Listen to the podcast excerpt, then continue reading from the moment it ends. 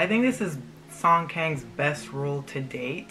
And I also have to eat my words a little bit because the chemistry is really chemistrying with uh, these two in My Demon. There's three moments that in particular I really want to talk about that I think really did a great job in selling the romance for me. And I just want to continue to rave about how amazing Song Kang is.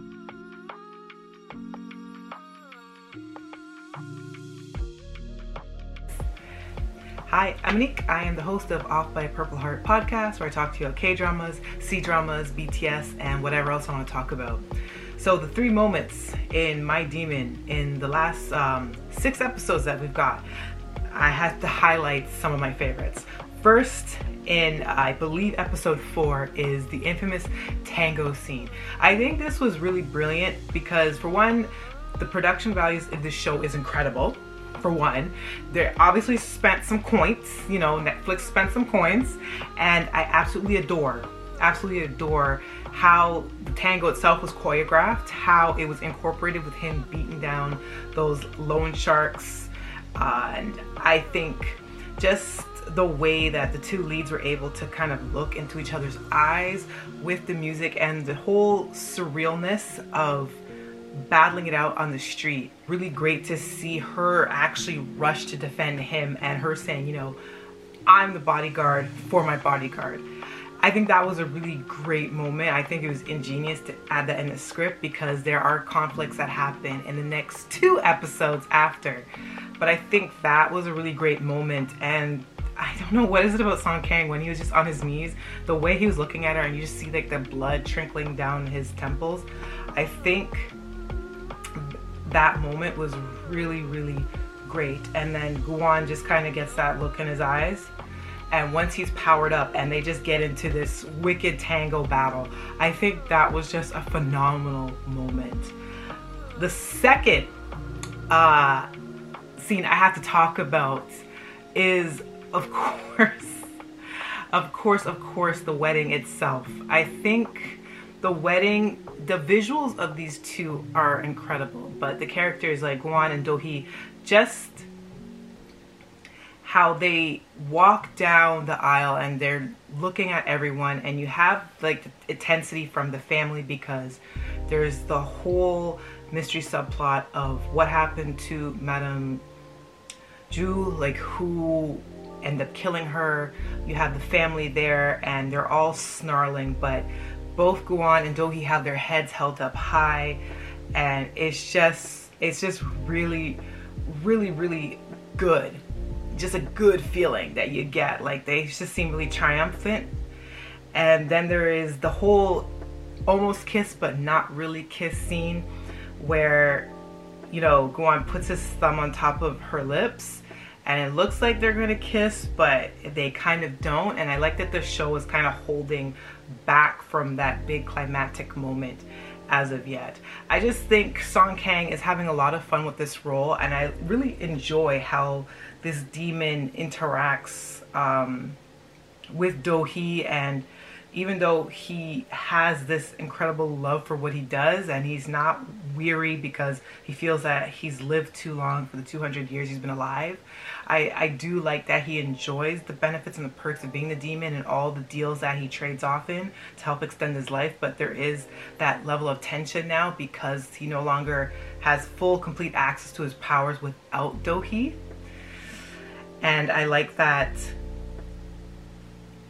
there is that moment of weakness and that you know that moment of you can actually get yourself in a little bit of trouble but i really liked their almost kiss but not kiss and there's also this other moment with song kang was really brilliant like he was in the car and uh I think they were passing by the second male lead. I don't remember the character's name, but he is very shifty to me as a by the way. I do not trust the second lead character. Honest to God, I know the nephew is the red herring because the nephew comes across psychotic and every scene he just seems overtly aggressive and is like threatening someone or hurting someone. But i'm telling you the second male lead there's something off-putting about him. I knew from the first episode i was like no i don't trust this guy and i especially don't trust him now.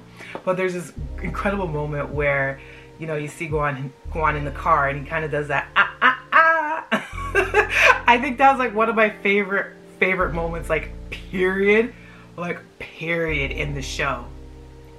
And then my third favorite scene that really cemented for me the chemistry of the two leads and what really has me like locked in and loaded for the romance part of it as cheesy as this show can get was when it was early morning and you know Guan first wakes up and he enters into the living room and he sees Do-hee as she barefaced, her hair's up in a little bun and she kind of does that cute little upturned smile while eating like a bun and I think this was really great from Song Kang in particular. He kind of has that bashful, oh, she's so cute and immediately like kind of does a double take and like shakes himself out of it. He's like, what the hell am I doing?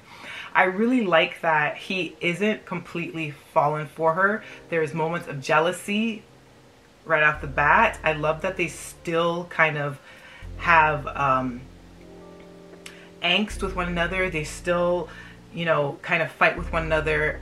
But I like that he's not fully head over heels for her yet. He might find her attractive. He might be softening up to her a little bit, but there's still a ways to go before we get to the actual romance element, which is what I want. I want more of a slow burn.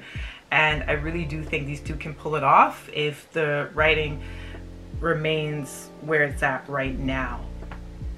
I'm also going to give special mention to the awesome save moment, like that moment of distress where the weird stalker has entered Do-hee's apartment and has incapacitated her and tied her up via bed sheets and has her hanging over the rails, which is so crazy. And I, I love the save and I love how she had Gwan as an SOS on her iPhone and he went into charge. And even without his powers he did whatever the hell he could to get to her fast even after they had that big blowout fight. And he raced to her and then he's able to grab her at the very last second and they kind of share that look. That moment's going to be a special mention for me because I really like that how thrilling it was as well. I think the actress really sold just how traumatic that is.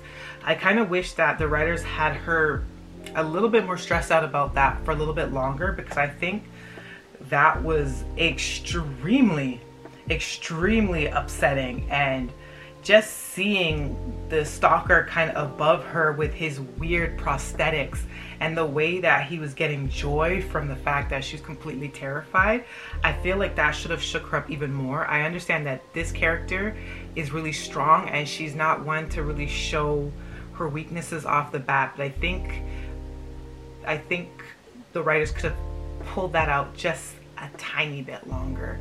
But I wanted to give special mention to that scene as well because I think that was really well done. But all in all, I'm really impressed with my demon right now. We're six episodes in. Yes, I did give some spoilers, but I am just really enjoying the show. I think this is Song Kang at its, his, at his best. I really enjoy him in this role and I think this is vindication for all those that have been nitpicking at him for his romantic lead roles in particular. I've, I've seen some conversations online about people expressing displeasure in the past, thinking that he can't handle doing like romance. And I knew that wasn't true.